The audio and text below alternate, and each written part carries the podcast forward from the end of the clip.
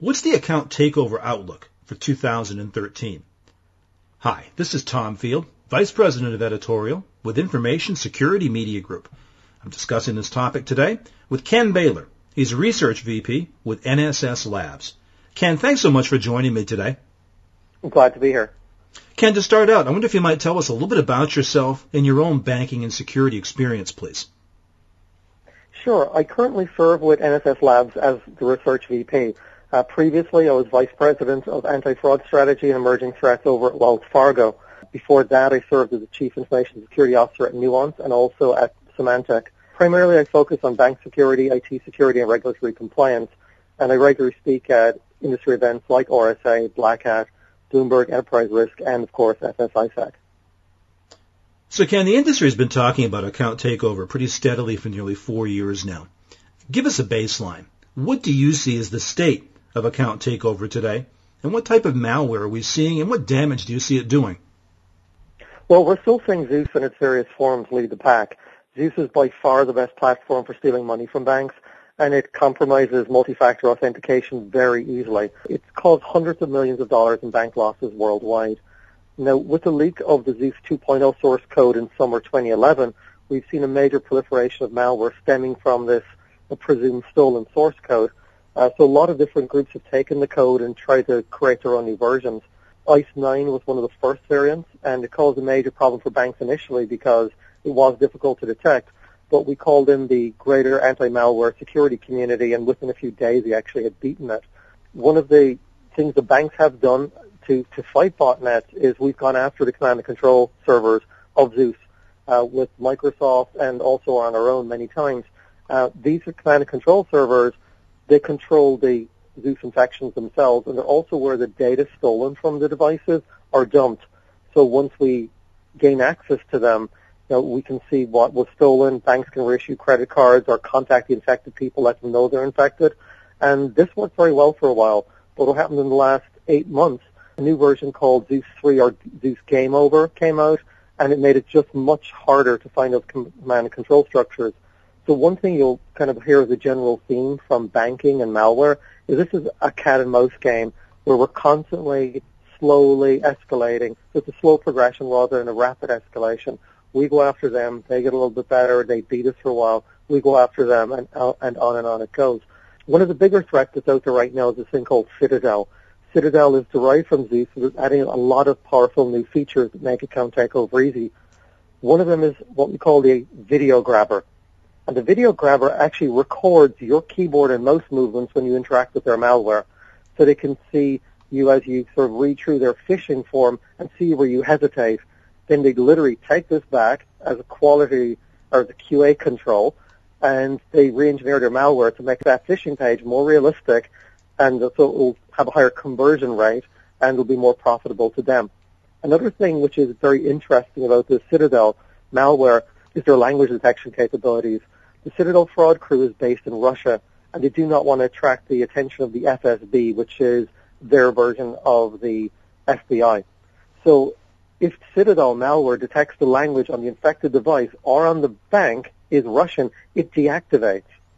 So that stops them from attacking Russian nationals and Russian banks and keeps them safe from too much national attention. So they've definitely learned their lesson. They're going after high value targets and trying not to be arrested. We've seen things such as SpyEye, it's come and gone. Banks can more easily detect it now and it's no longer under active development. But two more areas which are concerning is mobile malware is definitely growing. We've got Zeus, SpyEye, and Citadel all have mobile smartphone components called ZitMo, Spitmo, and, and Kitmo, respectively. Banks in Europe are, have been attacked a lot by these. So what they've done is they've focused on sending out-of-band communications to your phone. So they'll either send an SMS message that you must type in that number to validate the transaction, or they use a thing called MTANs over there, which is a mobile transaction authentication number, which is pretty much a number you enter in to validate a transaction. That goes to your phone. Now, what frauds has happened at that point was they had to figure out, well, how do I infect people's phones? Because what they wanted to do is get their hands on those numbers. And they've come up with, you know, Fitmo, ZitMo, and Spitmo, which is actually part of the infection on your desktop PC. What it does is it links your phone number to them, and it forwards all incoming SMS messages from banking institutions only to the fraudster.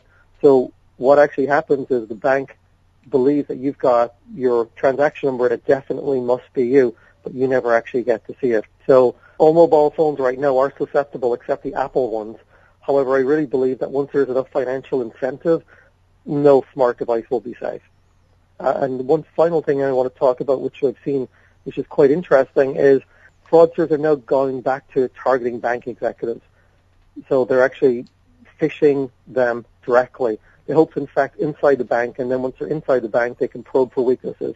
So it's much more like an APT type scenario. And they also want to be able to impersonate the executives, so they'll be able to send emails to them, see all their documents. That can give them access to privileged data. So there's definitely a lot happening. So, Ken, we've seen some high-profile court cases in the past couple of years. I'm thinking of Experi-Metal, Patco, certainly, which settled this past year. These are the ones that we see. But what types of incidents are occurring that we don't see? Well, Patco and the companies that appear in litigation have two main characteristics. One, they've received major financial loss due to malware, and two, the bank has decided to not reimburse. These tend to be actually the tip of the iceberg. There's actually 11 steps you've got to go through to get money stolen from your account, including getting infected, being able to move money from your account. You have to have ACH or wires, which is a rapid way of moving money from your bank account. That has to occur. You have to have money mules ready it's actually very, very complex. And there's also things such as when money moves from your bank, it has to go to a money mule. The money mule has to actually get there and pull the money out. And if the bank is fast and it detects the fraud, it can freeze that money. So, and it, when that money even is pulled out, it has to be cashed and then sent overseas. There are many, many steps along the way. There's actually 11 steps. And if any one of those is broken, it doesn't happen. So if you're actually looking for how many malware attempts, how many times money is moved, it's a lot more than anything you've ever heard on the litigation front. Now, one of the things that we saw in 2011 was the advent of the FFIEC authentication supplement. How has institutions' conformance to this guidance impacted account takeover? Well, the FFIEC guidance has definitely caused banks to focus on account takeover. Now, there are a wide spectrum of banks we're looking at, and many in the top 10 already have strong anti-fraud programs, and they use dozens of detection mechanisms and very, very advanced controls. The problem is when you get down to the regional and community banks, there we see a major decline in anti-fraud expertise. Many of the smaller banks don't write their own software, but use platforms for third parties. And the problem is sometimes those third-party platform vendors don't play well with our security vendors. Um, I've actually seen situations where banks have carried out great due diligence, purchased a strong anti-fraud solution to meet the FFIEC guidance, only to be rebuffed by their platform vendor saying they won't implement it generally the guidance doesn't raise the bar at the cutting edge of malware because every single control it mentions can be beaten by this. But the guidance itself acknowledges that. For large banks, it encourages them to have layered and disparate controls make it harder for malware to succeed. And for smaller banks, which have had, which have quite honestly been the cash cows for malware, it serves as a great wake-up call. For some of the smaller banks, two or three hits of, of Zeus and the whole bank goes out of business. So in their cases, InfoSec has been primarily focused on assisting IT meet compliance needs, but this actually changes them and gets them into the battle against the fraudster.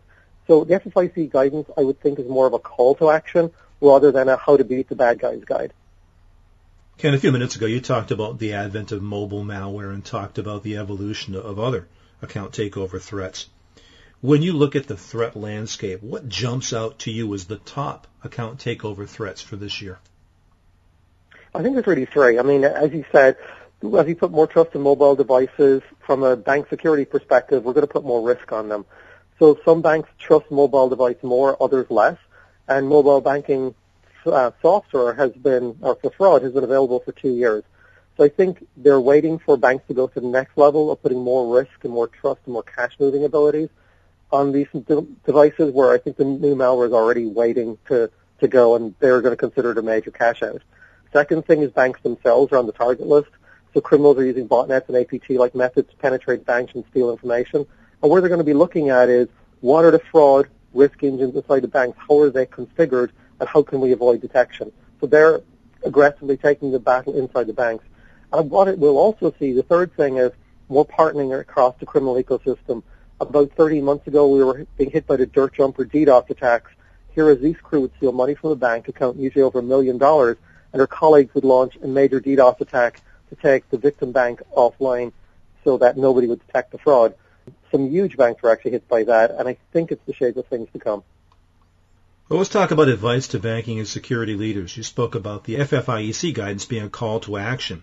What are the actions that organizations should take? Where should they invest their time and their money to combat account takeover?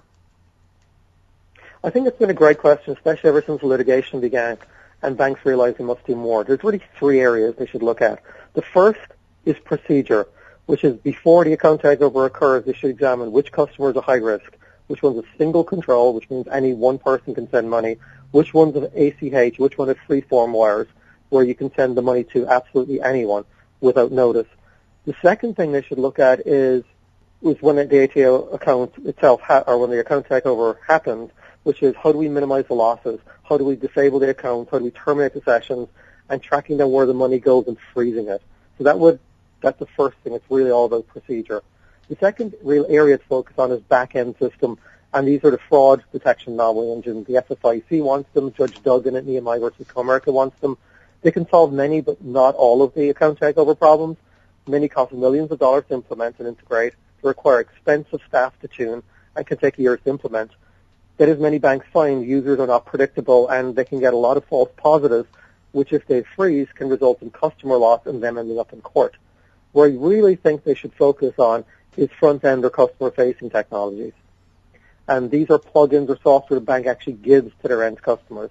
Now, banks have been traditionally fearful of doing this for three reasons. One, they think they're guaranteeing the software will always work, which isn't the case, especially if they carefully word it.